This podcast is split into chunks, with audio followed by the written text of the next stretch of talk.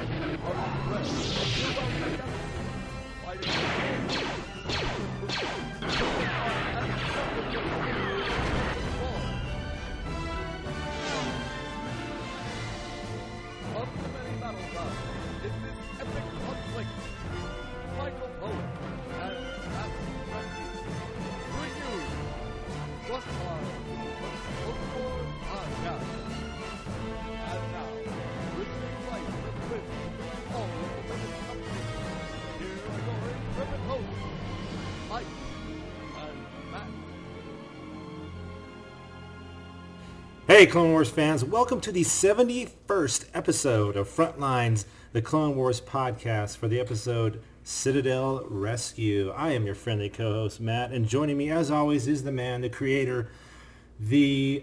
Uh, what are we going to call you, Mike? I, I can't think of anything cool this time to say. I'm caught off guard. I don't know. It's Michael Cohen, though, folks. Of course. you, you've run Your creator. cool. I was trying to make it up on the spot, but hey. hey, well, you had to run out sooner or later. oh man, those improv classes don't work anymore. Anyway, so we're back. We're talking about the third uh, portion of the Citadel Rescue, and uh, of course, we got some questions answered this this episode, Mike. I know we had a couple things we were uh, wondering about in the last episode, and they got answered. So uh, True enough. True enough, yeah. So uh, I think it's time we, we got a lot of stuff to cover. So let's let's uh, let's get right over to the the news. I'm just a simple man trying to make my way in the universe. This is just the beginning. I think it is time we demonstrated the full power of this station. I have my orders from the Emperor himself. He has something special planned. This is where the fun begins. I think we've got something, sir. Good luck. You're gonna need it. All right, and the first thing I got today, Mike, is uh, this kind of just hit the last. I think it was today. This thing hit. Uh, Peter Mayhew was talking about the Star Wars and the Clone Wars, and uh, over at the dailyrecord.co.uk, uh, there's a story about Peter Mayhew and his return to the Clone Wars. Yes.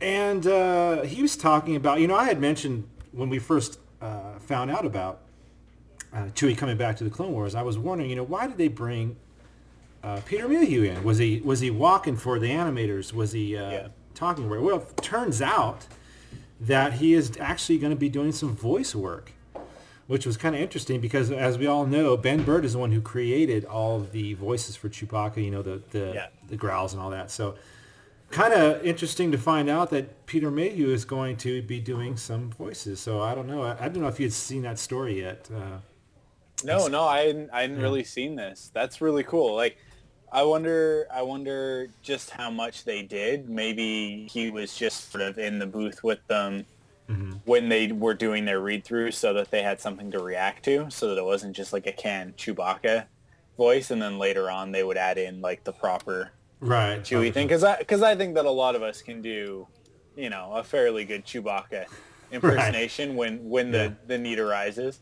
Um, Yeah. At at C five, I definitely heard my fair share. So, Oh, okay. yeah. um, you know, like that. Yeah, there's people who can sound like it, but they don't sound exactly like it. You know what I mean? Well, that's so- the thing, yeah.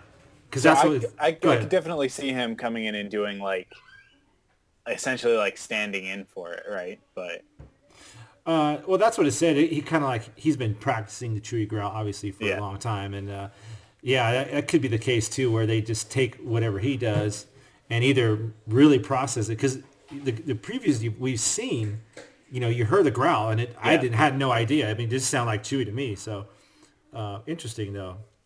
Peter Mayhew uh, supplying the voice. So. Uh, some other news, uh, just some quick hit things here. Uh, there's a fan film over at collegehumor.com, and I watched this the other day, and I was I was laughing hysterically. It's by uh, Simon So good. Pegg and Nick Frost. Oh, you got a chance to see it too, then? yeah, yeah, Okay, and it's uh, of course Simon Pegg who was in uh, Star Trek, the latest Star Trek, and he's a big Star Wars fan as well. Uh, they did their own sort of uh, fan film, if you will, and they are reshooting the scene of uh, New Hope where they're they just had landed from the uh, escape pod, Yeah. and uh, if you haven't seen that, go over to collegehumor.com, look for that. It's a really funny video, and these guys are really, you know, this their their standard, you know, their kind of humor, and it's it's really funny. Yeah. I'm, I'm glad you got to see it because I was going to say hey, you got to check that out because Totally, totally, and and on on a related note for fans of Simon Pegg and Nick Frost and Star Wars, they should definitely go check out Paul because I saw it last week. Oh, did you? uh, okay, yeah. Yeah, so good, so good for Star Wars fans. Like just so many, so many nods to Star Wars. There is. Uh, Jason Bateman has a moment towards the end of the movie, and everybody will know exactly what I'm talking about when they see the movie. That is it's one of it's like it, it's it's a scene that is second only to the original because it's a total tribute to one of my favorite scenes from the original Oh, okay. trilogy and Okay. uh, and you, everybody needs to see it there's a lot of stuff like that like the whole movie is essentially like while the the story of the movie is happening they're pretty much just every five minutes breaking for like homages and and Mm-hmm. callbacks and quotes and that sort of thing to all sorts of classic sci-fi stuff from Star Wars, Star Trek, Alien, you know, Predator, all sorts of stuff. So Mm-hmm. it's uh, it's it's really awesome. It's really really awesome. Cool. That's the is that the one where the aliens enter in or something like that? Yeah, what happens is uh, Simon Pegg and Nick Frost play two guys from the UK, uh, big stretch, uh, two geeks who, who start at Comic Con and then they they plan like this road trip across America to hit like all of the famous UFO landing spots sort of thing, like Area 51 and Roswell Oh, okay. and, I got you. and and that sort of stuff. And then on like while they're on their trip, they end up coming across an actual alien, like the alien that landed, that crash landed at Roswell, and uh, and then uh, they end up on this adventure with him, and it's just uh, hilarious, so Cool. good. Cool. I Gotta really enjoyed out. it. So Yeah, there it is, right there. Is this some extra bonus uh, movie review for you? Yeah. from Mike. Go check out Paul. So uh, the last thing is the uh, Robot Chicken Star Wars number three is going to be hitting DVD and Blu-ray July 12th. And uh, that was the uh, probably the best one. It was the longest one. It was an hour worth of uh, material. Really good stuff in there. And of course, like every DVD and Blu-ray, you're going to get audio commentaries, deleted scenes, behind the scenes, and uh, making a featurette that's going to come with Yeah. that. So uh, check that on July 12th, Robot Chicken. Um, now here's some here's some other news, some collecting news. This is these are really cool. I'm, I'm going to pick these up when they're available. I already ordered mine. Did you already order? them? Yeah. Okay, good. Yeah, from my from my comic shop. So Oh, okay, the the Star Wars. We're talking about the Star Wars Han Solo in carbonite silicone trays, and uh, you talk about some. I can't wait to get these things because you can use Yeah. these pretty much for whatever can freeze, basically. yeah, You know, throw ice in there, throw um, I don't know, Jello, chocolate, melt some chocolate in there. yeah. whatever. These things are really oh, cool. dude, I am gonna make me all sorts of different things. It'll Yeah. be great. It'll be great because it's got like it, when you see it, it's got one big one uh, that I guess is like a couple inches tall or whatever. Yeah. Then it's also got six small ones.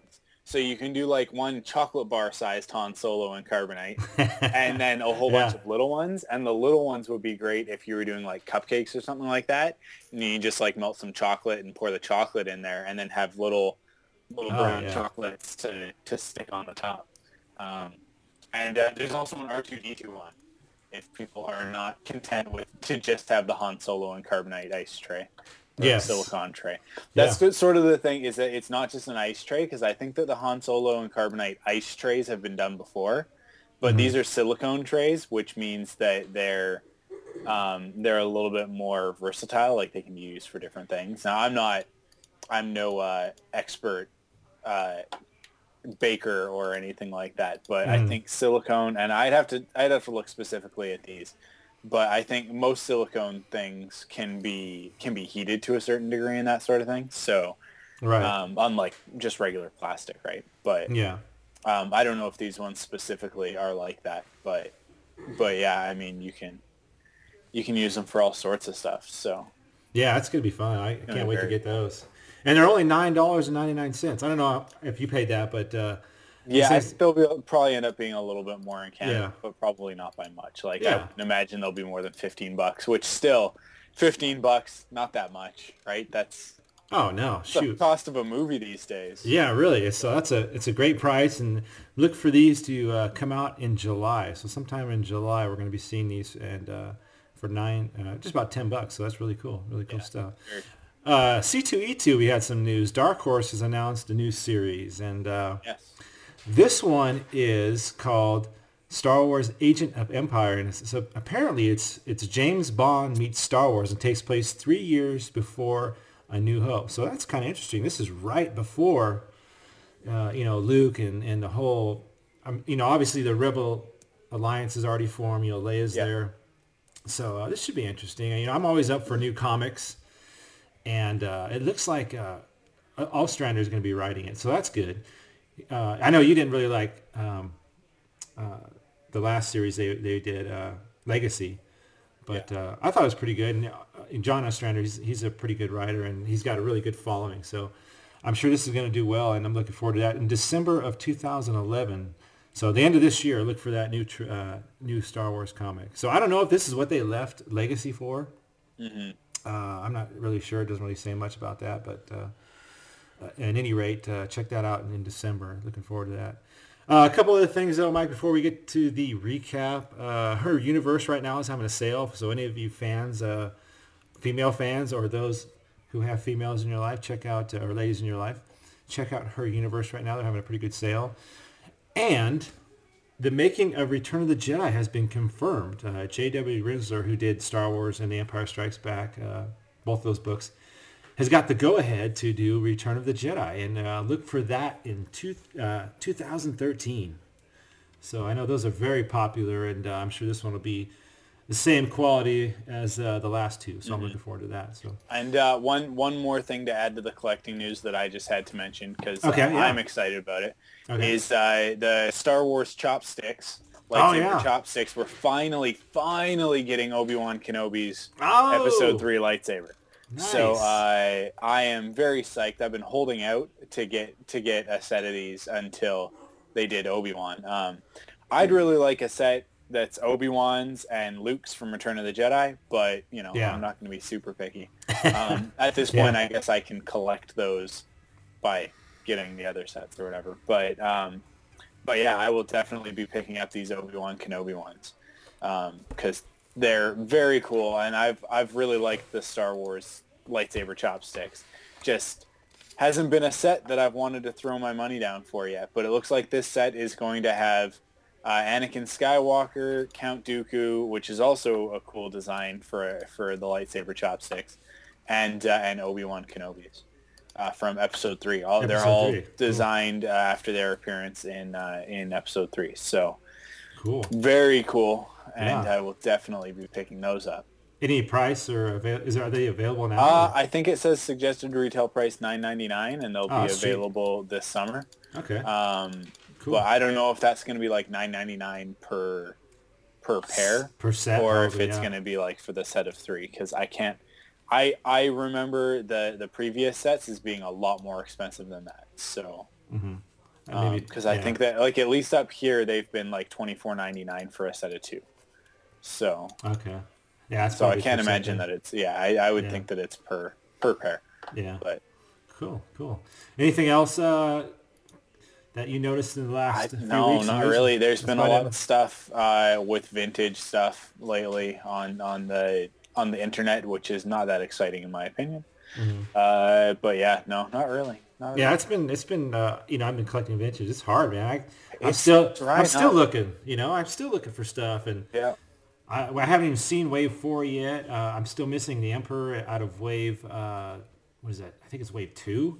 I'm still missing that one. I can't find that one for the life of me, and I've been looking for that one for, for months now. So it's uh, slim pickings though. The last few times I've been to the WalMarts or whatever, it's kind of the I- same, you same know, old figures, think- you know. I think that the Star Wars collecting is just it's just drying up, like just as an industry. And I mean, we sort of talked about this a couple weeks ago, uh, Mm-hmm. Yeah. but it, just feels to me like they're running out of ideas, so they just keep on doing the same thing, which is not that exciting. I mean, you think back to a few years ago, like five years ago, and we were getting stuff like the comic sets, like the comic two packs, Yeah. and and more interesting stuff, and like Galactic Heroes and things like that. And now it's like, well, all they're really doing is putting out the three different, the three different series, and they're just really straightforward figures. I mean, you've got your Clone Wars series, which is characters from Clone Wars in the Clone Wars style. You've got the the what is it, Saga Legends or whatever, Saga Legends and Vintage, which yeah. is just the regular figures of eh, from any era of anything, and then the legacy or the vintage stuff has just become the same thing as the Saga Legends in different packaging. Yeah, I can't figure out why they're doing both. It doesn't make sense. Yeah. You know, the Saga Legends and the Vintage is like that's the same thing. Yeah, I really feel like the Saga Legends just needs to be discontinued, and Yeah, really. there there should just be Clone Wars with Clone Wars packaging that Mhm. appeals to kids. That is like these are the toys for kids.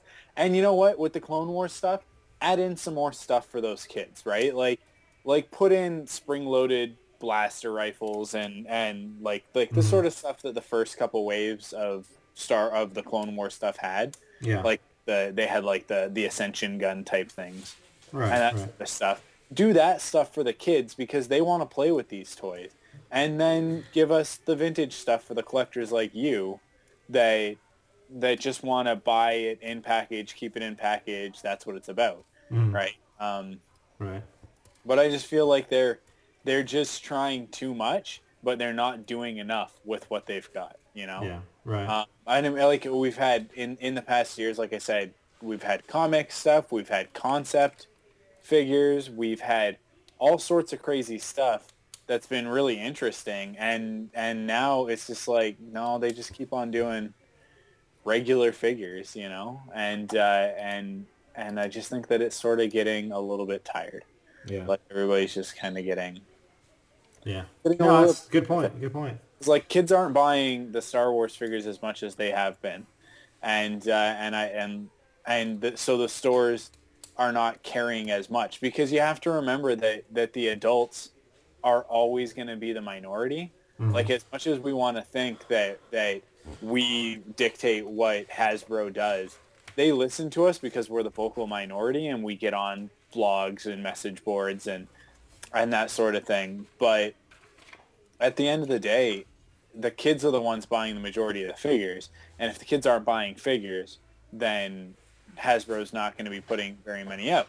And, you know, like if they're not buying figures, then Toys R Us isn't going to buy cases and cases and cases. So Right. you're not going to have the opportunity to to just walk into a store and get, you know, tons of different choices right. it's it's going to be slimmer slimmer pickings so yeah, it's just i I really think that hasbro and star wars as a licensee in general needs to take a look at what they're doing and uh, and sort of reassess a little revamp there, and not to mention the the prices of these things are, you know, eight to eight to ten dollars depending on where where you get them. So yeah uh, not necessarily the cheapest thing either, especially with all the waves they're doing. So yeah uh, I don't know. We'll see what happens though. We got we got some time. Hopefully they'll they'll shock us with some big stuff here Hopefully. pretty soon. Yeah. hopefully and you know what the the other side of it is that gentle giant and sideshow Mhm. they really need to step up their game because they have not put out anything of note or interest Mhm. in- There's some stuff coming from uh, Kotobukiya. yeah Kotobukiya is doing an awesome job They're doing some cool stuff this year. Yeah. but because it's imports they're really expensive Yeah. Yeah. um, and and like you're talking expensive for plastic yeah. because they don't have the license to do statues here, so they have to do them as as vinyl model. Vinyl snaps. Yeah. yeah, And so- they're pretty cool. You know, I have a few of them, and I'm looking forward to that that Stormtrooper uh, two pack that they're going to have, and it's relatively inexpensive for uh, for two Stormtroopers. You know, so that's one of the ones that I'm looking forward to, so I can put them next to my uh, sideshow Vader. So Yeah. that's the big thing that I saw out of uh, Toy Fair was that was those Kotobukiya things. So this is looking pretty cool. So. Uh, other than that, though, that's about it. So I think we're gonna uh, head over to the uh, recap. You ready? Yeah, let's do it. All righty.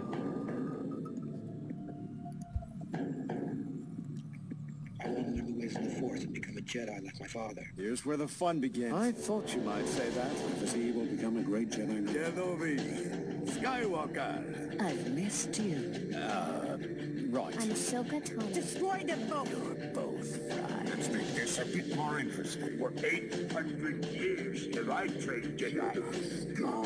Incoming! Blast them. No! All right, here we go with Citadel Rescue. On the planet Lola Sayu, Anakin Skywalker, Obi-Wan Kenobi, Even Piell, and their companions hide out in a cave while they wait for the Republic to rescue them. Master Piell contacts the Jedi Temple on Coruscant, and Mace Windu informs him that Plo Koon is ready, is already on the way with a fleet of ships. A squad of commando droids catches up with the group and fires at them. But ARC Trooper Fives destroys the droids with a thermal detonator, and the group continues on through the caves. And real quick, Mike, this uh, so we're starting exactly where we left off last Yep. week, and and, it, and it's I can't help but think that if any of this three-part series that we've had needed almost a a theater experience, maybe not this one, but the way Yeah. they cut these up, I mean, it was just like it, it probably was. It probably would be a lot better seeing these bam, bam, bam, and with the with the. Uh, I guess they won't really have that with the Blu-ray either, but uh, I- I guess seeing these all uh, as one one story would have been a lot better. But I got yeah, we can't do just just back to back, kind Yeah. of the way we got to see the Savage Opress stuff. yeah, because that one was seemed like it was broken up a, you know, it was more three parts, but it was broken For up a little better. You know what I mean? Yeah, so- yeah, oh yeah, I cause yeah, cause the the the Savage storyline definitely had really clearly defined act breaks, and then you'd kind of like in the first episode you're focusing on Asajj, the second you're on Savage Opress and Asajj Ventress kind of, and then the third one it's it's almost all Savage Opress, right? Right, right. So yeah. like they definitely like they had a flow to those, but they were definitely separate episodes. Like you could watch those as individual episodes. right, right. Whereas yeah, with this one it is definitely much more of a like it, it is like the three episodes together are one story. And I think it's really it's interesting because it's one of the first times that they've done this. Yeah. Um, we kind of talked about this at, at, during the second episode a couple weeks ago, and how uh, norm what we're used to. Like if you look at season one, you look at the uh, the the the two trilogies that we get in that season. I think there's only two trilogies. Everything else is either standalones or dual episodes, Mhm. like two parters. Um, but you've got the Malevolence trilogy, and then you've got the Ryloth trilogy at the end of the season. And the Malevolence trilogy definitely is broken up into those three episodes Right. with three like beginnings, middles, and ends, and there isn't really a lot of lead into the next one. Um, we're following the same characters essentially, but each episode has a very different feel. Mhm. Um, and then when you get to the Ryloth trilogy, with that one, we have three separate stories that take place within the same time span. You could have easily, with the way that the first three seasons have been done, broken up those three episodes of the Ryloth trilogy and dispersed them throughout the seasons. Mhm, And right, we wouldn't have really said like, well, that episode doesn't have an end because each one of those stories is is an individual character's story, right? Right, right. So, um, because because we've got we're sort of like focusing on the three, the three different uh, three different storylines of Ahsoka and Anakin with the the Starfighter battle at the beginning, and then you go to uh, Obi Wan uh, and his clones taking out the the anti-air guns, and then you've got Mace Windu attacking the Capitol. And each one of those stories is very self-contained, even though they all take place in sequence, one right after the other, and uh, and and you know, like a, as a as a flowing story, they aren't one story, Mhm. right? Whereas Right. like with this one, it was definitely a case of it being a single story. Like there was no break between the second episode and the first No. episode and the second episode, or the second episode and the third one. They've gone straight through. hmm So Exactly. yeah. definitely, definitely a different approach, um, and and I think an indicator of what we're gonna see coming up because uh, they like they said sort of at the beginning of this season, um, and and definitely towards the middle is that at a certain point they would be choosing a point and then just moving forward from there. None of this jumping around in the timeline. Yeah. Right. So um, I think that this is a really clear indicator of that new mentality of it not needing to be so segmented and individual episode oriented, but that they can do these these sort of sprawling episodes and, Mhm. and arcs that are a little bit more epic, a little bit more involved, take a little bit longer to play out, yes. Yes. and essentially break up those three that three act structure into a three part episode. Mhm. Um, and I think that the reason why they've decided to do that is because they realize now that they can. And I think that at, at first they weren't sure, right? Because you have to remember that Star Wars on TV was something that hadn't been done since the 80s, Right. right? And, And failed. with, yeah, and with sort of uh, mixed response, right? Uh, Where there are a lot of people who have very uh, nostalgic memories of it. It wasn't necessarily considered a huge success. So, um, you know, like they, they're kind of going into it going, do we make this a kid's show or do we make this for adults and see if kids will enjoy it, right? Mhm. Right. Um, and I think what they've discovered is that you can make it for adults for sure. And the kids will still watch it because it's Star Wars, right? I mean, you, you, Yeah. you put you put lightsabers and spaceships in anything, and I think a kid will stay Yeah. interested. You know what I mean? Like Oh, it, yeah. it. This isn't rocket science. It's just like you know what? If you put dinosaurs and giant robots in something, a kid's gonna want to see it. Particularly boys under the age of thirteen. Oh, yeah. right? Like like it's just it's kind of a no brainer. Yeah. So um. So yeah, I like they, they kind of had to figure out where they were, where they stood with it, and now that they know that they can just, they can just do adult stories with with like complex themes and that sort of thing without having to worry about whether or not the kids are getting it because uh, honestly the kids are just going to be entertained by the visuals and and the characters Mhm. and they don't need to necessarily understand at this point like at, at, at a young age the you know the the duality of Anakin and Darth Vader and his transformation from hero to villain and all that sort of thing the stuff that we obviously get off on when we're watching the show Right. and the sort of thing that that makes us do a podcast it doesn't really matter to them I mean they're just gonna you, you bust out a laser sword every now and then and It's all good. yeah, and that's all that matters. I mean, Yeah. you know, you've got you have the the focus group in your house. I so, do. I mean, like do. you're you you know better than than most anybody because you've got them running kind of the gamut, right? Exactly. Yeah. And uh, and and they're fairly entertained by it, aren't they? Oh yeah, especially the youngest one. Yeah. Yeah, You, you yeah. break out. He's like me. You break out some lightsabers and some cool action. It's all good. You know. It's, Yeah, It's all about sure. the fighting. And and the last thing is, you know, they said the series is going to go as long as we watch. Well, they can do that when they, you know, three of the episodes out of a 22 season are of one specific topic. You Yeah. It's not three different episodes. You know. Yeah, so- yeah, exactly. Like we're not doing quite so much jumping around. I think what we need to see in order to fill that that idea is that we need to see a little bit more of not Anakin and Obi Wan, but uh, that's just my opinion. Yeah. That and, and and if Dave Filoni is listening, that doesn't mean Ahsoka solo episodes. that means like I'd really like to see Uh. Plo Koon do his own thing again because we haven't seen Plo Koon on his Plo Koon on his own Yeah. since uh, the third episode of the series, right? Mhm. Or was that no? That's the second episode. Is is what Rising Malevolence or whatever? Yeah, first one where his ship gets destroyed. Mhm. So the, since the second episode of the series, we haven't really seen Plo Koon on his own. We've seen lots of Plo Koon. Don't get me wrong, and apparently we're going to see some more in the next uh, in the next couple episodes. But uh, you know, like I'd like to see him on his own again. I'd like to see Kit Fisto doing his thing again. Uh, I'd like to see Saesee Tiin actually serve a purpose. Oh wait a minute. You know what? episode. You're actually answering a our forum post. You better wait. Am I? Oh, okay. it's funny. I need to read ahead in the read. Okay, no, it's okay. It's okay. Just hold yeah. hold that thought right there. Hold that. Okay, thought. Let's let's get on with the recap because we're like one paragraph in and I've already Okay. Okay. completely derailed us. uh, okay, uh, at the Citadel prison, Osi Sobeck receives a transmission from Count Dooku. He reluctantly admits to the Count that he still has not captured the escaped prisoners or the important hyperspace coordinates they possess. And I just have to say, uh, you know, Dooku, he's Dooku's talking to Sobeck about the importance of these the information, right?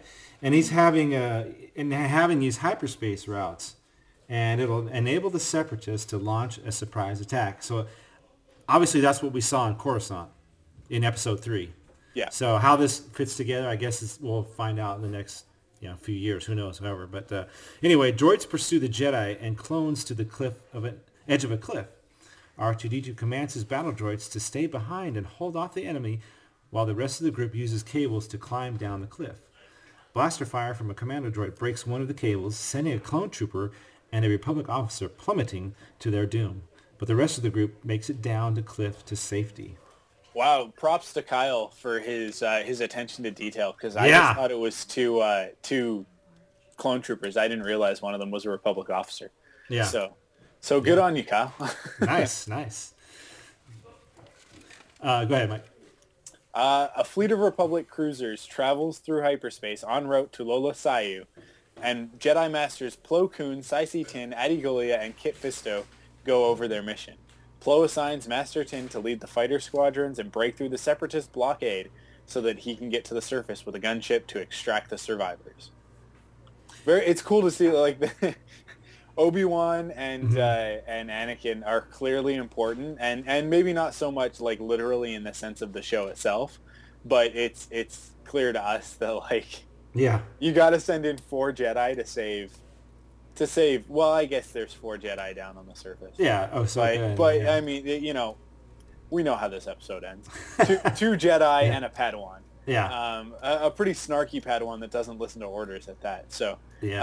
Um, but yeah, I, it, it's interesting that they send essentially like the rest of the council Oh, to yeah. save. to except save for uh, except for Yoda and Mace, Yeah. you know. It's, yeah.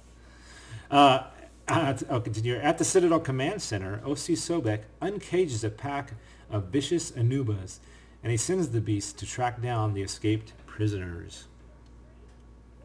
Uh, the Jedi continue making their way to the extraction point where Plo Koon will pick them up, and Captain Tarkin begins to question whether or not they will uh, the hel- their help will even arrive. Ahsoka is disgusted by his arrogance and ingratitude, but Anakin voices his support for the captain's views. They keep moving forward, and they hear the howls of the Anoobas not far behind. What if your Jedi friends are not there when we arrive? Keep moving, and you won't have to worry about that, Tarkin. Why did Master Piell have to share half the intel with that guy?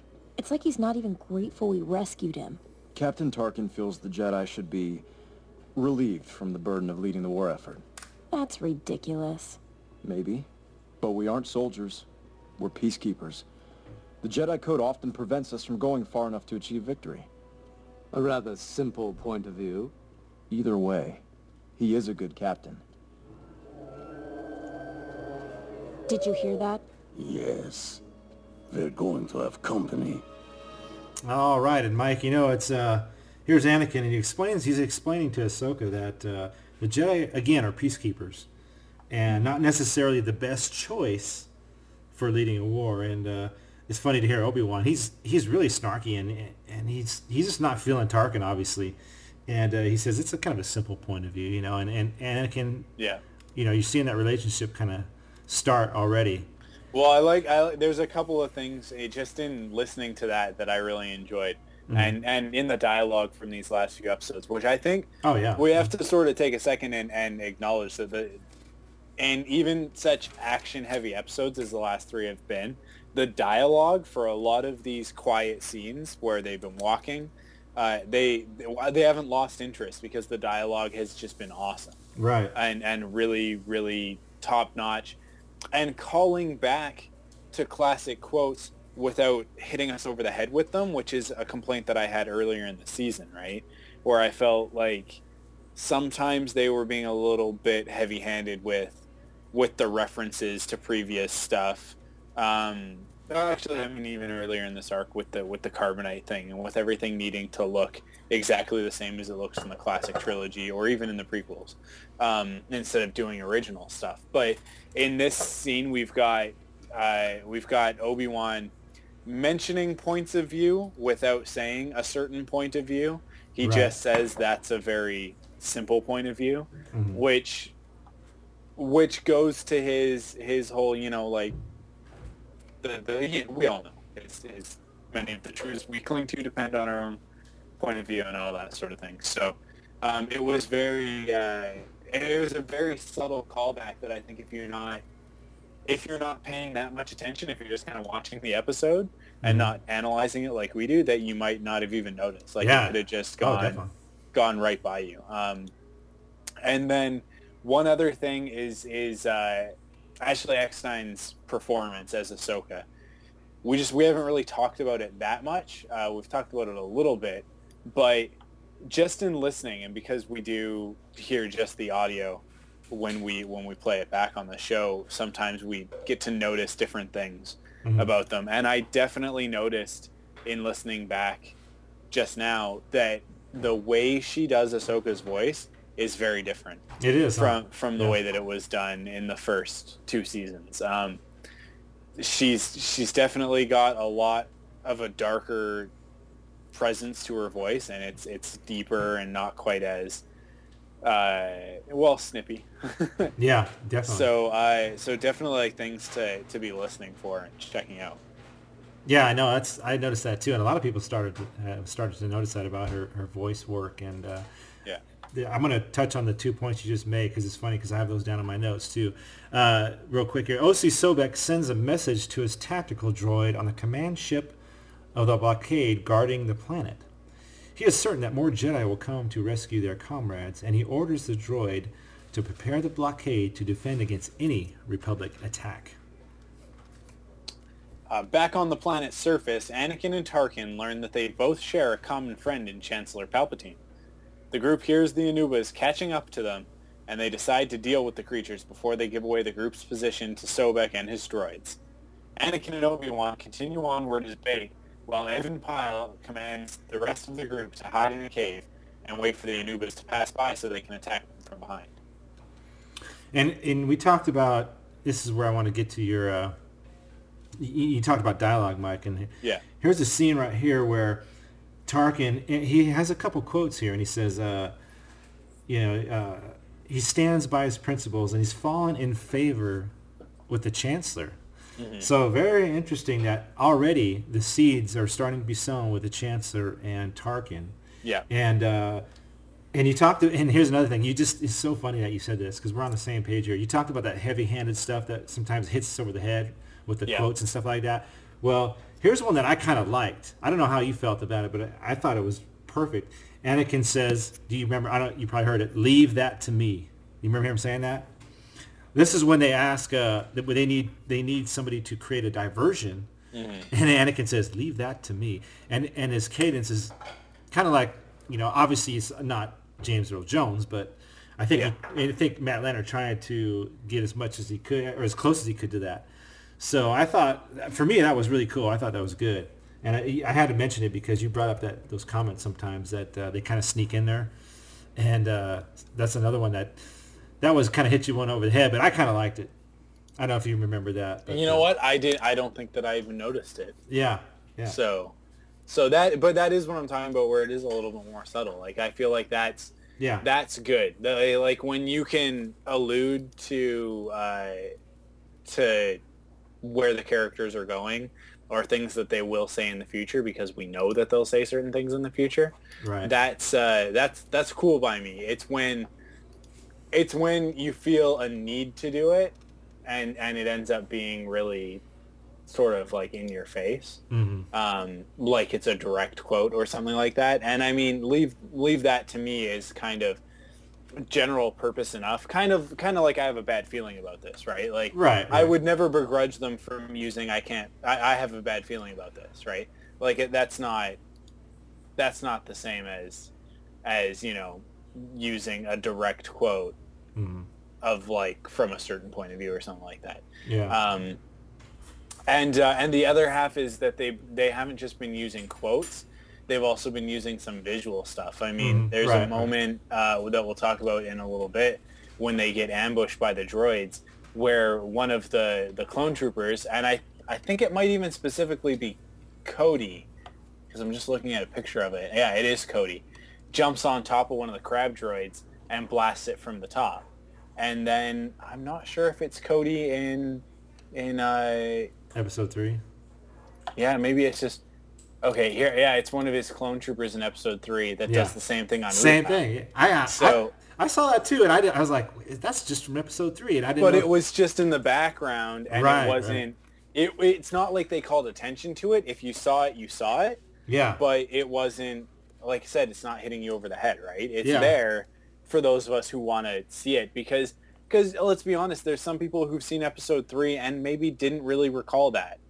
Right? Like Mm-hmm. like people people remember different things, but we definitely remember certain things like the carbonite and and uh, and stuff like that. They that it, sometimes it can be a little bit uh, obnoxious how they'll they'll call back to things, but Yeah.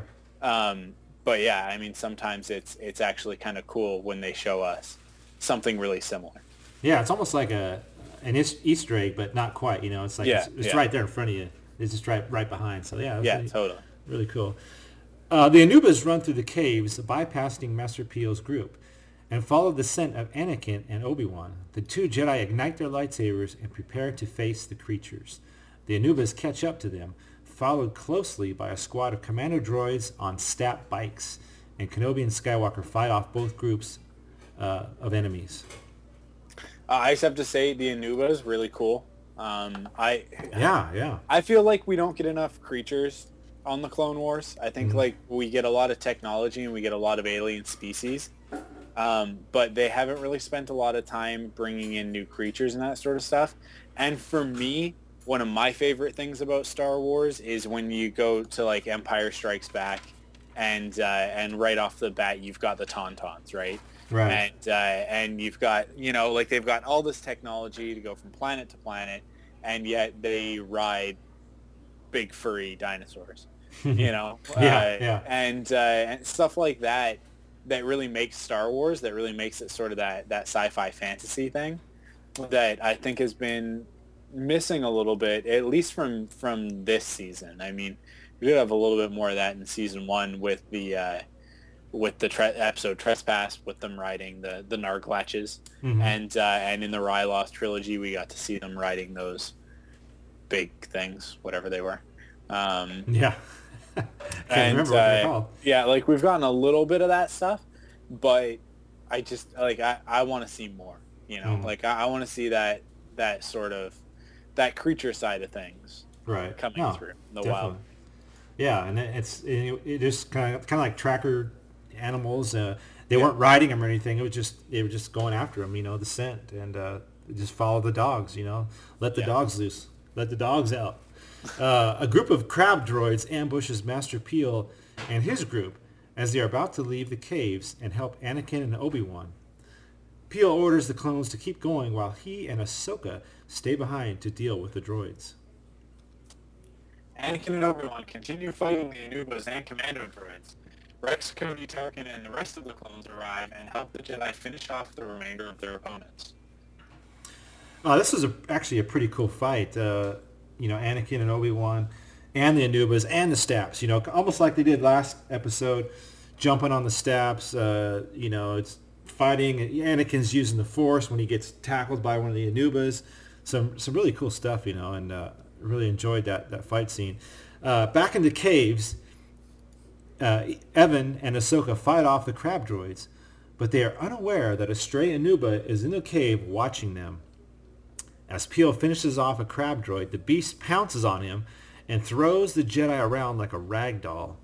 Ahsoka rushes to aid him, and she uses the Force to throw the Anooba out of the cave. She tries to get help for the critically injured Master Piell, but he insists she stay with him so he can say so that he can uh, give her his half of the Nexus route coordinates. I have to get help. No. Don't leave. Listen to me carefully, child. The information. I need you to deliver that to the Council. I should find Anakin or Obi-Wan. They need to hear this. No. You must listen. But I wasn't assigned to the team. I lied just so I could be a part of the mission. Whether you were meant to be on this mission or not, You are now the most important part of it. Remember this. And see to it that the information I'm about to give you is revealed to no one but the Jedi Council.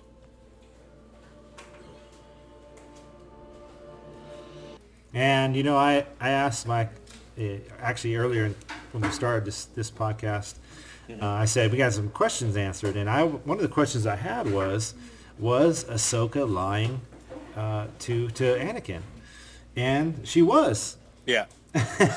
she says right there she wasn't assigned assigned to the team.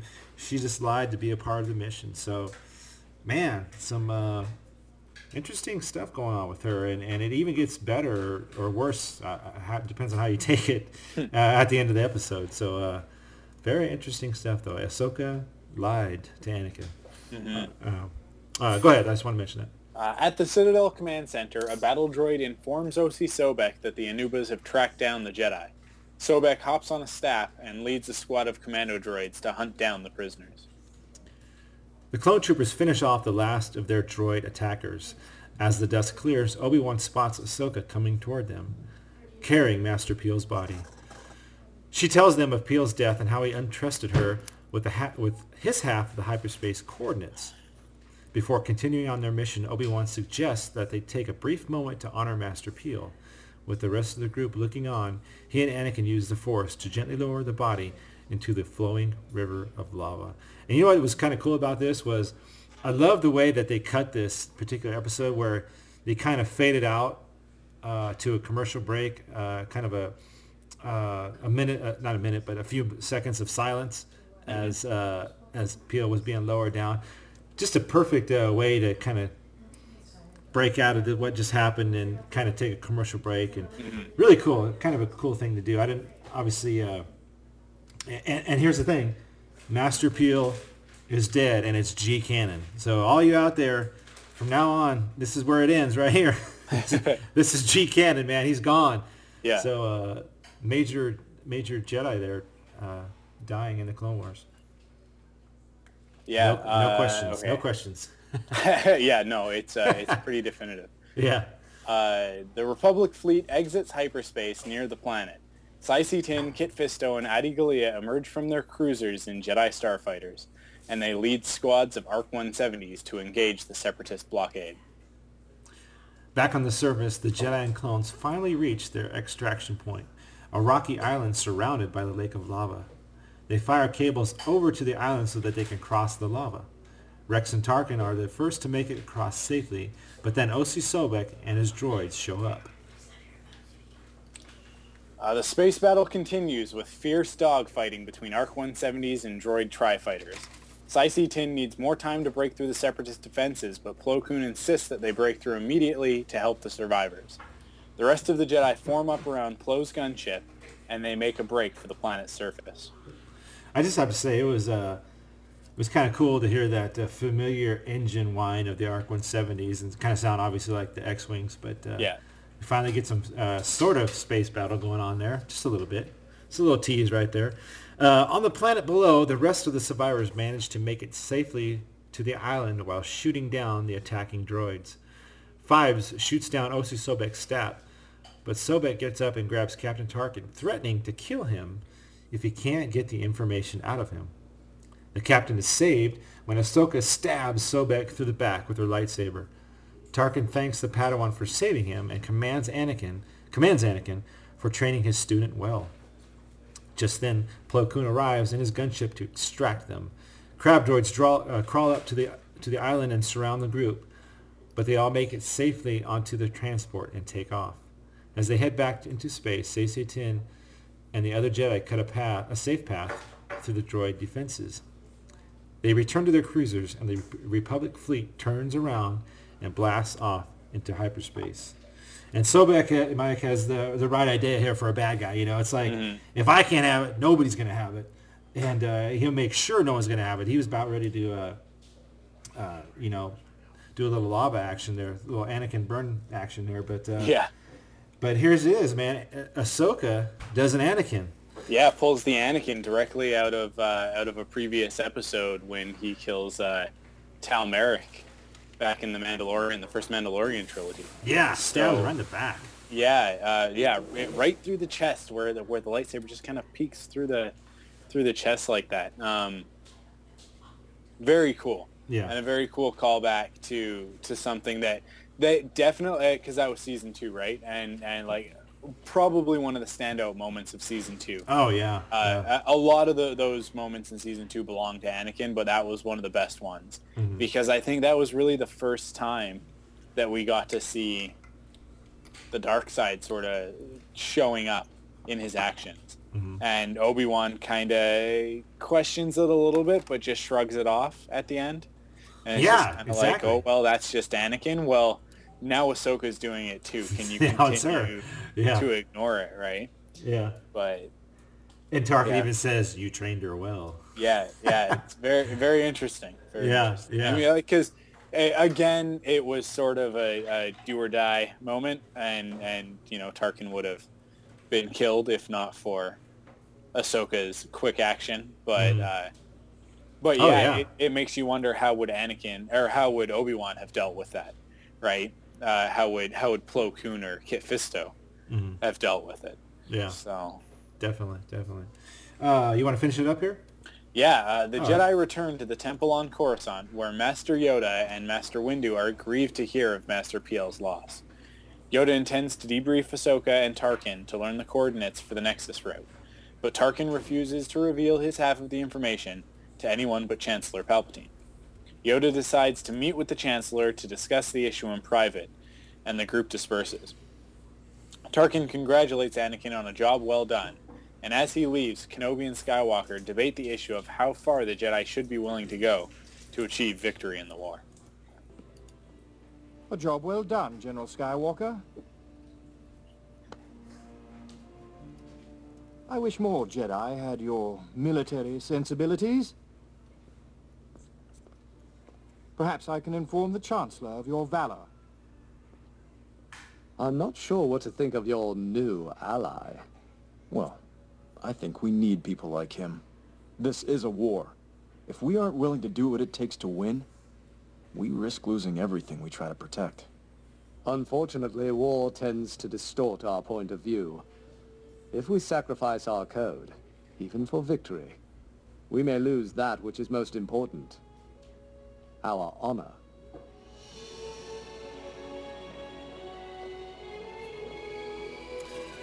And there you go, Mike. You know you're talking about dialogue, and there's some more of that right Yeah. there. Some really, really Definitely. good, really good stuff right there, and uh, very interesting ending here. You know, Ahsoka has one half of the Yeah. information, and Tarkin has the other half. And uh, Palpatine, this is this is really cool. Palpatine wants that stuff. Gee, I wonder why. You know, man, right in your face, right there. How is he gonna now? How he gets it, we don't know. Will we know? I don't know.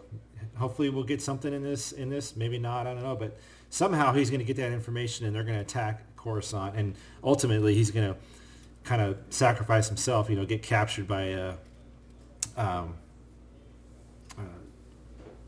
uh, gosh, I'm drawing a blank all of a sudden. Uh, who's the robot guy? Uh, forward lightsabers. Holy crap! General Grievous? Is that- Grievous! Oh my You know, gosh! you know why I was having a hard time? It was so obvious that I was like, who is he talking about? Like, what, what, Oh my what obscure character is he trying to pull out? No, no, no. You you were just referring to one of the main characters from the prequel trilogy. Yeah, only the, one of the main characters. Duh. Anyway, but yeah, so interesting stuff there, and, and I love I love that target. I love how he says Master Jedi, and it's almost like he's uh, just a, in like a mocking tone almost. You Yeah. know. Yeah, for Just sure. wow, wow, some really cool stuff. So kind of interesting to see if we get back to Tarkin in this Yeah. series. You know, because I think we will. Yeah, I think Now so. that he's there, I th- it's it's like any other characters. Now that they exist, yeah, we right. see a lot more of them. It's like once Kit Fisto showed up, all of a sudden he was in every third episode. Yeah. He maybe didn't always have dialogue, but if you go back, if if they, I'm sure someone's compiled a list somewhere of who appears in what episodes. And Mhm. if you put Kit Fisto and his appearances in the Clone Wars, he's in like half of the series. He just usually is standing in the background, right? Like Yeah. he was in he was in two out of these three episodes, maybe even all three. I can't remember if he was in the first one or not, but he was in at least two out of the three. and uh, and he didn't say a thing. I don't think. So No. Yeah, like, right, right. Although Say Say Ten spoke. Yes, he did finally. Finally, yeah. He did good. finally. And uh, oh, like, okay, before before we wrap up this specific recap, uh, I just want to talk about Even Piell and a little bit of the uh, the controversy that's going to uh, surround this character's death and appearance and all of that. Um, those uh, who who don't know, uh, Even Piell was sort of a character of debate, and we kind of talked about this earlier. We didn't really know what his fate was going to be, and uh, and you know if he was going to survive these episodes or if he'd even show up in the Clone Wars, whether or not he died. Because I do we even see him in episode two? I don't know that we see him in episode two. I don't remember We don't, we don't really see the Jedi Council much in episode two. Right. Um, so I don't know that we necessarily saw him in that. Um, but we definitely didn't see him in episode three. So there was a lot of people saying like, did he die in in that ten years? Did he die in during the Clone Wars? Did he survive the Clone Wars and he's just not on the council anymore or something like that? You know, who knows? Um, and uh, and he actually shows up after episode three in uh, Coruscant Nights Jedi Twilight, the first book of that series, which takes place after episode three, Mhm. which was kind of like a Blade Runner esque uh, crime uh, noir series Mhm. uh, about about a Jedi who is kind of on the run. If I if I recall, I don't know because I never read it, but um, just in the little bit of research that I've done, uh, Piell does show up in that, um, and uh, and he does actually die in that first book, and in Ah. fact, his death is kind of very similar to to the death that that we've got in this. Um, Oh, really? Just on on the I'm just on Wikipedia on the Star Wars wiki, uh, looking this stuff up, and it's got a quote from Jedi Twilight, and uh, this is between Nick Rostu, who or Rostu, who I think is the main character, and Even Piell as Even Piell dies, and uh, Nick Rostu starts by saying, "Don't talk. You need to save your strength. I'll call a medic and they'll fix you right." And then Even Piell interrupts him, saying, "Oh, don't be an idiot. Move me and I'll come apart like a hollow puzzle. I'm done. We both know it. Someone must take over my mission. Now pay attention." And I guess that he explains his mission from there, and uh, that's kind of very similar to to what Yeah. happens here in in in uh, Citadel Rescue. Mhm. Um, now Leland Chee, uh, who uh, I think might be the the writer of this book, uh, no, uh, author Michael Reaves. Yeah, okay. So Leland, no, Leland Chee's the guy who keeps the holocron, right? That- he's the that- he's the holocron keeper. Yeah, Yeah, keeper I- of the holocron. Yes. Yeah, so it's got a quote from him here that says, "We never fully explained who Anakin replaced when Palpatine appointed him to the council, and so we just went off the assumption that it was Piell who got the short shrift." And I guess that's a bit of a pun. Uh, so when we went looking for a prominent Jedi to kill off early in early on in Coruscant Nights, Even Piell fit the bill. It wasn't until after the Coruscant Nights trilogy was completed that we learned that Even Piell's death would be rewritten with this episode. So, uh, so there you go. I mean, like even There the. Hall Keeper is not necessarily uh, privy to what what will happen in the future with characters. This is one of the reasons why I say it's generally better to go with a, an original concept, a new character, something we've never seen before. Because when it's something we've never seen before, you can't make arguments about continuity. Like, was anybody arguing continuity during the uh, the the whole? Um, shoot, I've already forgotten the name of that planet. Um, Oh, you're talking about like Concord, Concordia or something like that, or you, the, talk- the this last arc just before this one, the one with all the magic. Oh, yeah, you're talking about the, the witches and all that. Uh, um, look, everybody's yelling at it right now through this. Yeah, every, we're we're both like just blanking on stuff. Um, you know, where they were were all asleep and then woke up and it was a dream and all that stuff. Um, Oh, I thought you were talking about the uh, the witches. the, Savage stuff. No, no, no. Oh, you're talking about. I got you. Um, yeah, what the heck was that? Oh man, we did not eat our Wheaties today. I, I tell you. Oh, we got to find out now because this is gonna bug me. But yeah, in that, in that last uh, arc of episodes, um, it was all new content. So was there anything to argue about? Not really, right? Right. Like it, it, like we didn't know about force wielders previous to this, and we didn't know about all these different things. Uh, Mortis, that's what. Mortis, there I you go. was an and all I could think was Mindor, but Mindor is another planet. There's too much stuff, which I guess is the opposite argument that I'm trying to make, which stop making new things for Star Wars because I can't keep up with the stuff that already exists.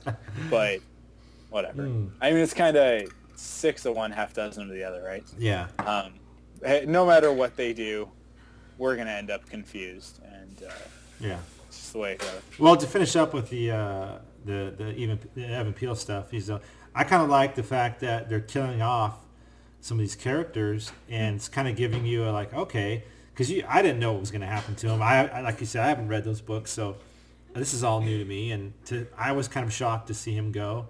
Uh, you know, it's they're kind of pushing that envelope, so that's kind of nice. Mhm. Uh, some of the some other high points though. Um, Piell, his fighting style was much like Yoda's. You know, he kind of Yeah. spun a lot, um, some deliberate lightsaber strokes when he actually got to where he wanted to go. Um, some of you know, obviously the the Tarkin stuff was great. Seeing the interaction between him and Anakin, uh, really good stuff in this whole series. So, For um, sure. really really cool stuff. So there it is, man. That's that. That's the Citadel trilogy, and uh, we only got one more or two more to go. So. Uh, And then season three is over. Season three is already over. And then it's going to be the countdown to season four. Can you believe that? countdown to season four. I already talked about season four. Well, let's go over and uh, hit the mailbag before we wrap it up here. Let's Excuse me, but might I interrupt you for a moment? Metropolis Comics is a new breed of comic store. We're cleaner, brighter, we're constantly adapting, providing you with all the toys and comics you're looking for. Transformers, Star Wars, Marvel, DC, Magic the Gathering, Yu-Gi-Oh, Gundams, vinyl toys, t-shirts and comics, movie toys, World of Warcraft, G.I. Joe and comics, comics, model supplies, statues, graphic novel, which is just another way of saying comics. We're right across the street from Metrotown. But hold on, wait a minute. Did you say that you don't live here? Well, now you don't have to. Metropolis Comics and Toys is opening an online store. Did you just jump for joy? Stranger things have happened. For instance, some people badly want to shop with us online, but then they forget the website. Don't let this happen to you. www.metropolis-comics.com. www.metropolis-comics.com. The Secret Stash online. Uh, everything's under control here. Situation normal. What happened? We uh, had a slight weapons malfunction, but uh, everything's perfectly all right. We're fine. We're, we're all fine here now. Thank you. How are you? All right, Mike, and uh, our mailbag actually comes from Kyle today, and you know he sent over the recap, and he felt compelled to uh, to write uh, an email as well. So I wanted to include that, and he uh, I'll read it here real quick. He says, "I was initially shocked and saddened to see Echo get killed off, but uh, when I watched the episode again, I wonder what the heck he was trying to do when he died." I noticed that his path was blocked by a lot of laser fire from that turret before he ducked onto the shuttle ramp. So here's my theory. Echo was trying to sneak around and destroy the turret without being noticed, but the droid spotted him and opened fire. Echo wasn't expecting to face so much blaster fire, so he hesitated or panicked and tried to use the shuttle for cover, hoping he could still shoot the droid before it could blow up the ship. That's just my opinion, but I think it makes a lot of sense that him trying to defend the whole shuttle with his little energy shield. Anyway, great work on the podcast as usual. I can't believe I've already been writing recaps for almost a full season. I've really enjoyed the second half of season three, and Citadel Rescue in particular might be my new favorite episode of the series. I can't wait to see Chewbacca in the finale, and I really hope some Trandoshans arms come out of their sockets. And that's from Kyle. And you know, I we actually forgot to talk about Echo. That one of our one of the other one of your other theories, or not theories, but you I thought he wrong. might come back. But I don't know. You know, they didn't really. yeah, you know what? I, I he could still be alive, so we can still hold out hope that Echo is not dead. Could be, Uh, yeah. No body, no death. That's the rule in in pretty much anything: TV, movies, comics. Mhm. No body, no death. Uh, we did not. We saw a helmet. We did not see a body. Right. So it is entirely possible that Echo was badly injured, um, but that he is still alive and he is in the Citadel. Um, Now that means that we could see him come back later as a villain of some sort, maybe, Mhm. which I think would be kind of cool if Oh, we yeah. got to see him. Maybe he comes back with some cybernetic enhancements or something, a la Vader slash Grievous. Mhm. Um, And you know, if Dave Filoni, if you're if you're listening to this, or George, if you're listening to this, that that that was a freebie. You can just, you can use that. I I Yeah. won't even ask for the royalties off of that idea um, because I just want to see it, and and then I want the consequent action figure to come out because Yeah. that would be really cool. That's the sort of thing. Like everybody keeps saying that that with Star Wars, George Lucas is all about the action figures, action figures, action figures, action figures. Well, you know what? He's had Clone Wars running for three years now, and quite honestly, there hasn't been that much new content created from it.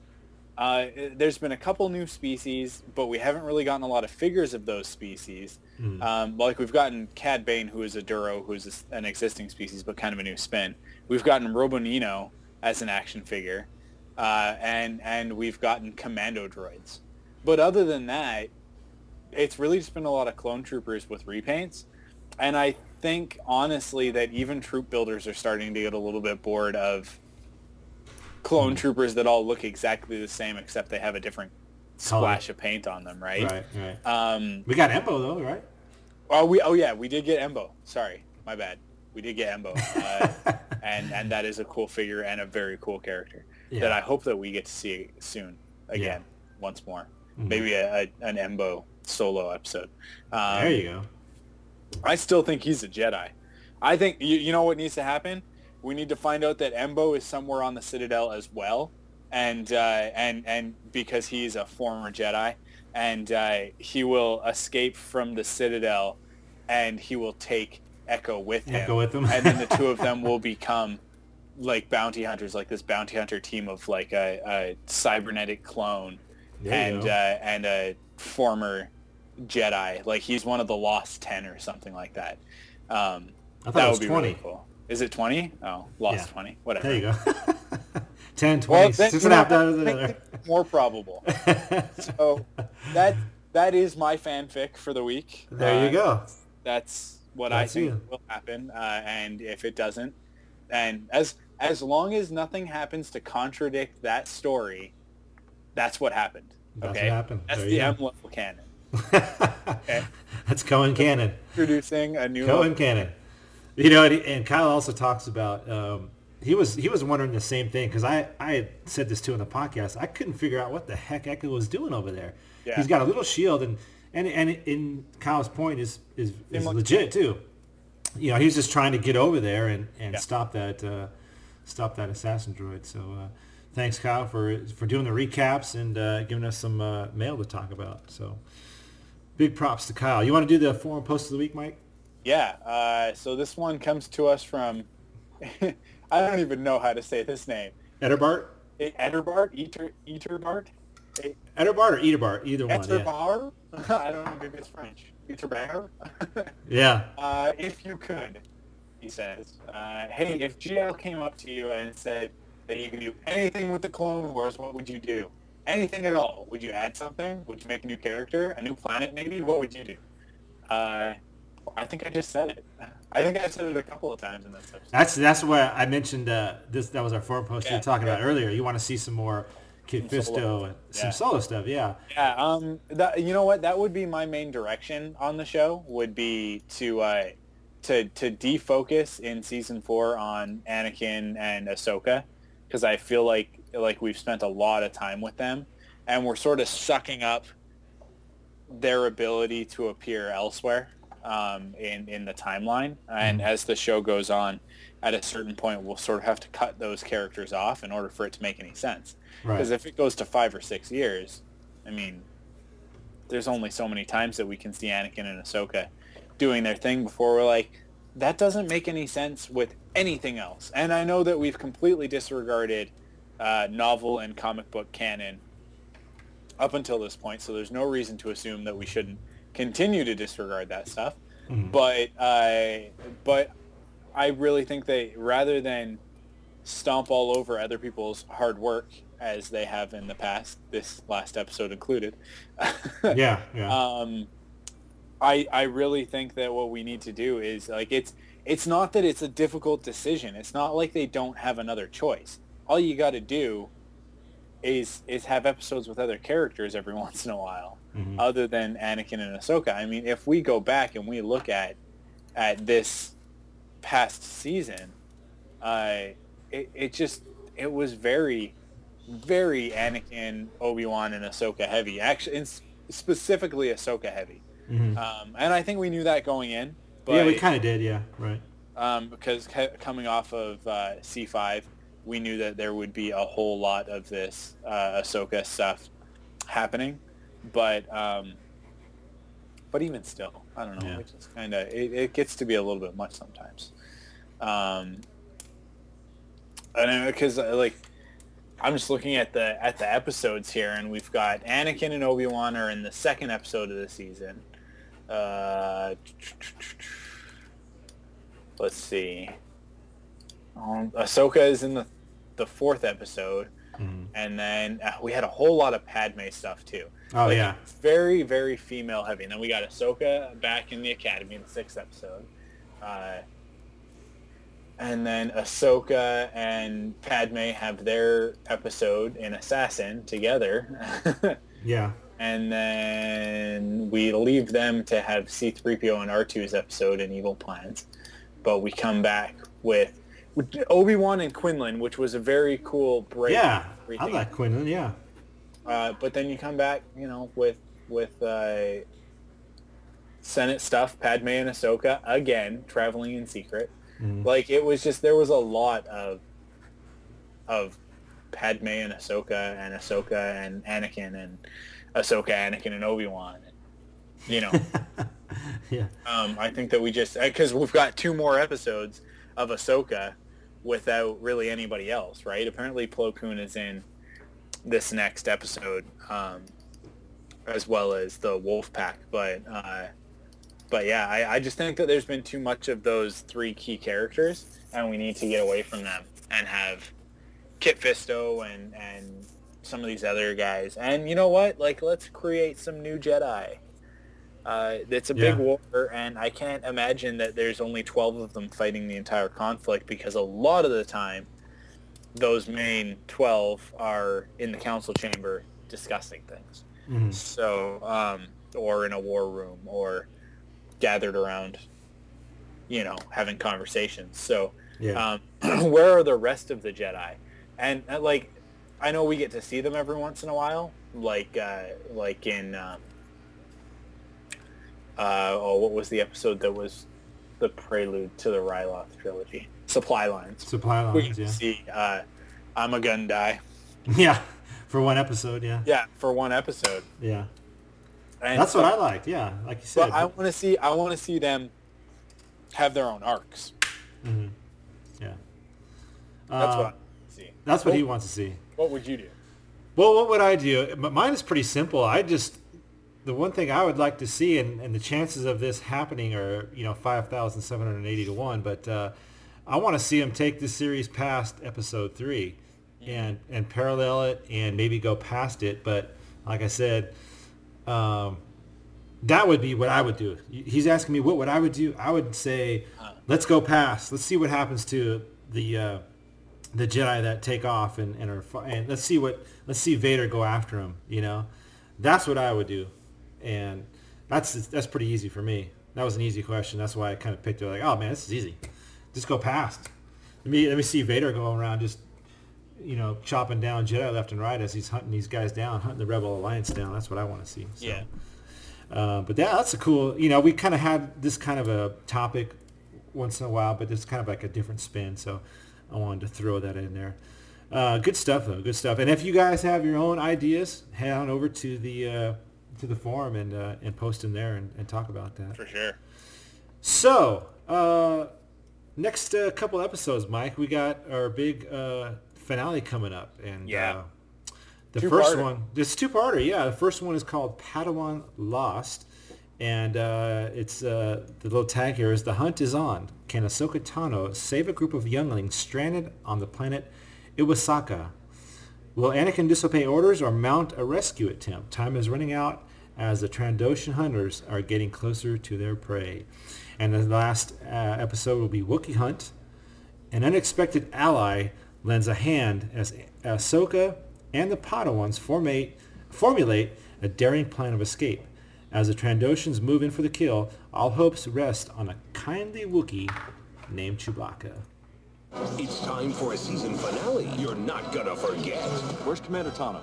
Why, you ask? Open fire. We've got one word for you. Chewbacca. It's a Wookiee. Don't miss the special one-hour season finale of Star Wars The Clone Wars. Secrets revealed.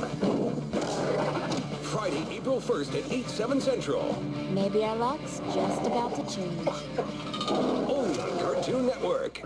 All right, Mike, and that's how we're going to finish up season three with some Chewbacca.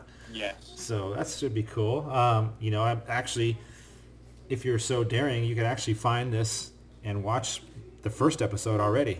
Yeah, yeah. Uh, it's already aired in the UK on uh, Yeah. on Sky HD. So um, so it is circulating the internet. Um, Yeah.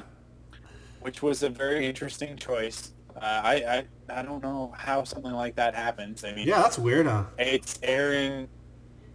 The first episode has aired before Lucasfilm has even done their private screening. Their private screening, yeah, isn't that So, weird? Yeah. uh, I think somebody really dropped the ball on this one because this is this is something, and I'm just going to take a moment to get on a soapbox for a second here, Oh, and just just uh, address the the um, broadcasters specifically, and uh, and the people who produce shows like this, um, and just mention that like you need to be a little bit more realistic about stuff and realize that people are watching a lot of this stuff online by downloading through BitTorrents and, and all that sort of thing. Mm-hmm. Um, it's just the truth of the matter, right? There's a lot of people who don't even have TVs, or not not that they don't have TVs, but don't even have cable Mhm. or or anything like that. Specifically, like a cable uh, uh, television show, uh, like station, I guess I should say, like uh, like Cartoon Network,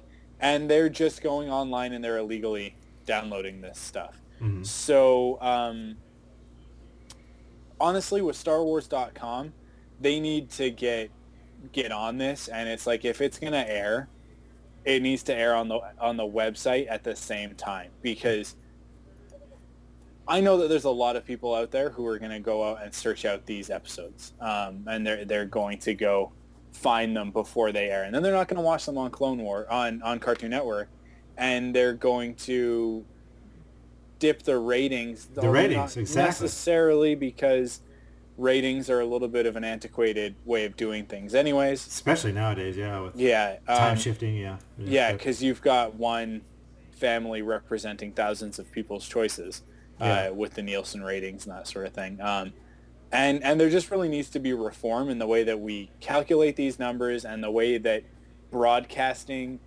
is is managed on the whole. Um, the planet's a lot smaller than it used to be, and I know that there needs there's a need for there to be separate markets and stuff, and there's obviously already an industry built around it. But if these guys don't start adapting to the way it is, they're going to find themselves in a very difficult position in a couple years when their revenues have really started to plummet because it's only been in the last year or so that, that BitTorrenting and, and that sort of thing has become really, really easy for the average person to do. Mhm. Um, so eh, like we haven't even really started to see what what that fallout is going to be. But at a certain point, a lot of people, especially a lot of people in my generation, maybe not so much uh, people of your age, Matt, but Mhm, but definitely right. people like 25 and under, they don't even understand where the TV is coming from in the first place, nor do they care, and so they really Yeah. don't have a problem with stealing it, right? Um, and they, like because it's not it doesn't equate to stealing they can go on youtube and they can watch these things so what's the difference between going on youtube and going on bittorrent and Yeah, and right. downloading it right it's just a matter of convenience that's the only thing that's changing and you know not having to watch the episode broken up into three pieces Yeah. um so like it, it's just the way that things are being done is changing uh, a lot of networks are actually combating this by by having streaming sites and that sort of thing. Um, Hulu is definitely one of the, the yeah. avenues Mhm. that you can see a lot of stuff on, uh, and NBC is really smart about that. they they're really leveraging the fact that they're doing stuff online. But Cartoon Network and specifically Star Wars and the Clone Wars, they are not keeping up with this stuff because yes, the episodes are viewable online the Monday or like the Sunday night or whatever after they've aired on Friday. And that's fine and everything, but they're only available to the US. And I Right. think that that's a really big mistake because it it then forces people to go online and download stuff, you know? Yeah. Um, Especially in the age of spoilers, you know. yeah, yeah, and if if they have an issue with, let's say between Cartoon Network and Teletoon, if Cartoon Network airs it and then it gets put on the website and anybody from Canada can watch it, then how is Teletoon going to make any money off of their advertising? Well, then Warner Brothers and Cartoon Network need to keep a closer handle on Sky UK and and uh, and Teletoon and these other stations, and specifically for the English broadcast I'm talking about. Because if you're in Japan or China or somewhere else and you are getting a, a dub or or subtitles or something like that, then I kind of understand having to wait a little bit because that stuff has to be done.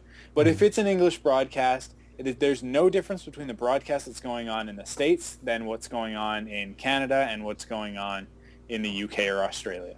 So that stuff needs to just be handled. It needs to be maintained by somebody and it needs to it needs to sync up mm-hmm. because it's a, it's a global world, especially when it comes to media.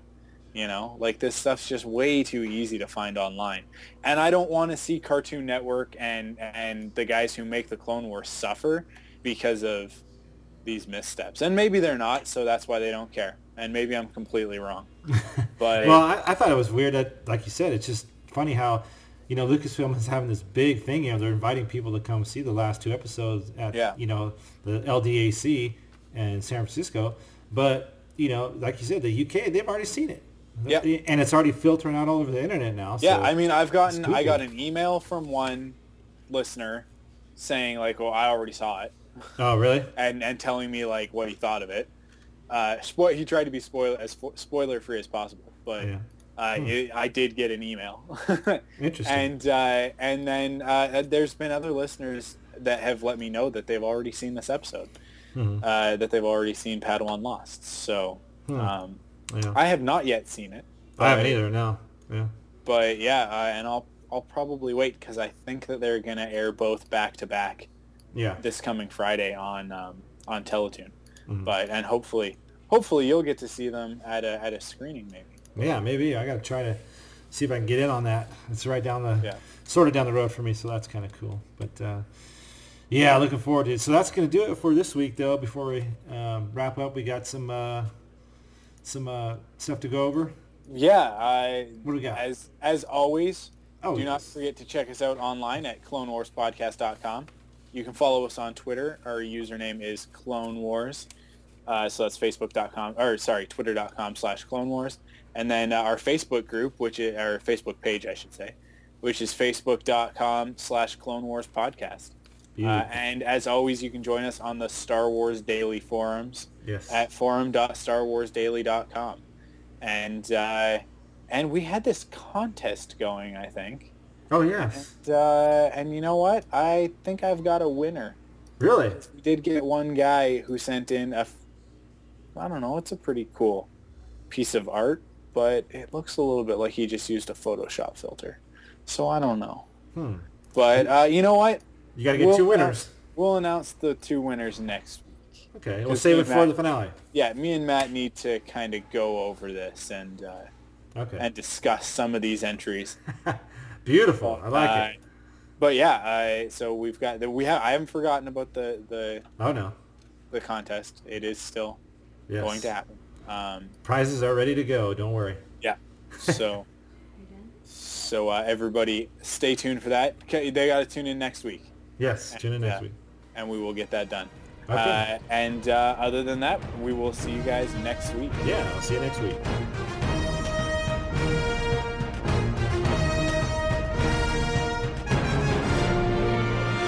Well, another close to another wonderful show. Obi-Wan Kenobi here saying thank you for listening to Frontlines, the Clone Wars podcast. Brought to you, of course, by StarWarsDaily.com. The Force is strong with you all, and it will be with you always.